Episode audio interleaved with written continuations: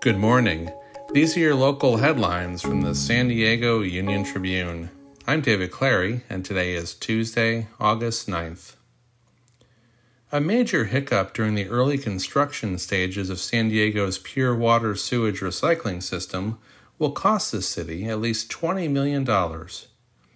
Constant flooding of a site off Morena Boulevard, where a contractor is trying to build a sewage pump station, has forced a work stoppage to fix it.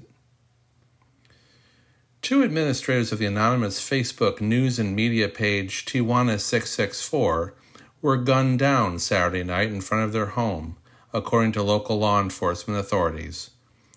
Investigators said they're looking into the possibility that the men were killed because of some information they shared with the public on their page. A little over two years after the pandemic brought air travel to a near standstill, San Diego International Airport has reached a key turning point serving more than 2 million passengers in June. That's the first time it has reached that monthly threshold since December 2019. You can find more news online at san diego. And for more on the biggest stories of the day, listen to our podcast, The San Diego News Fix. Thanks for listening.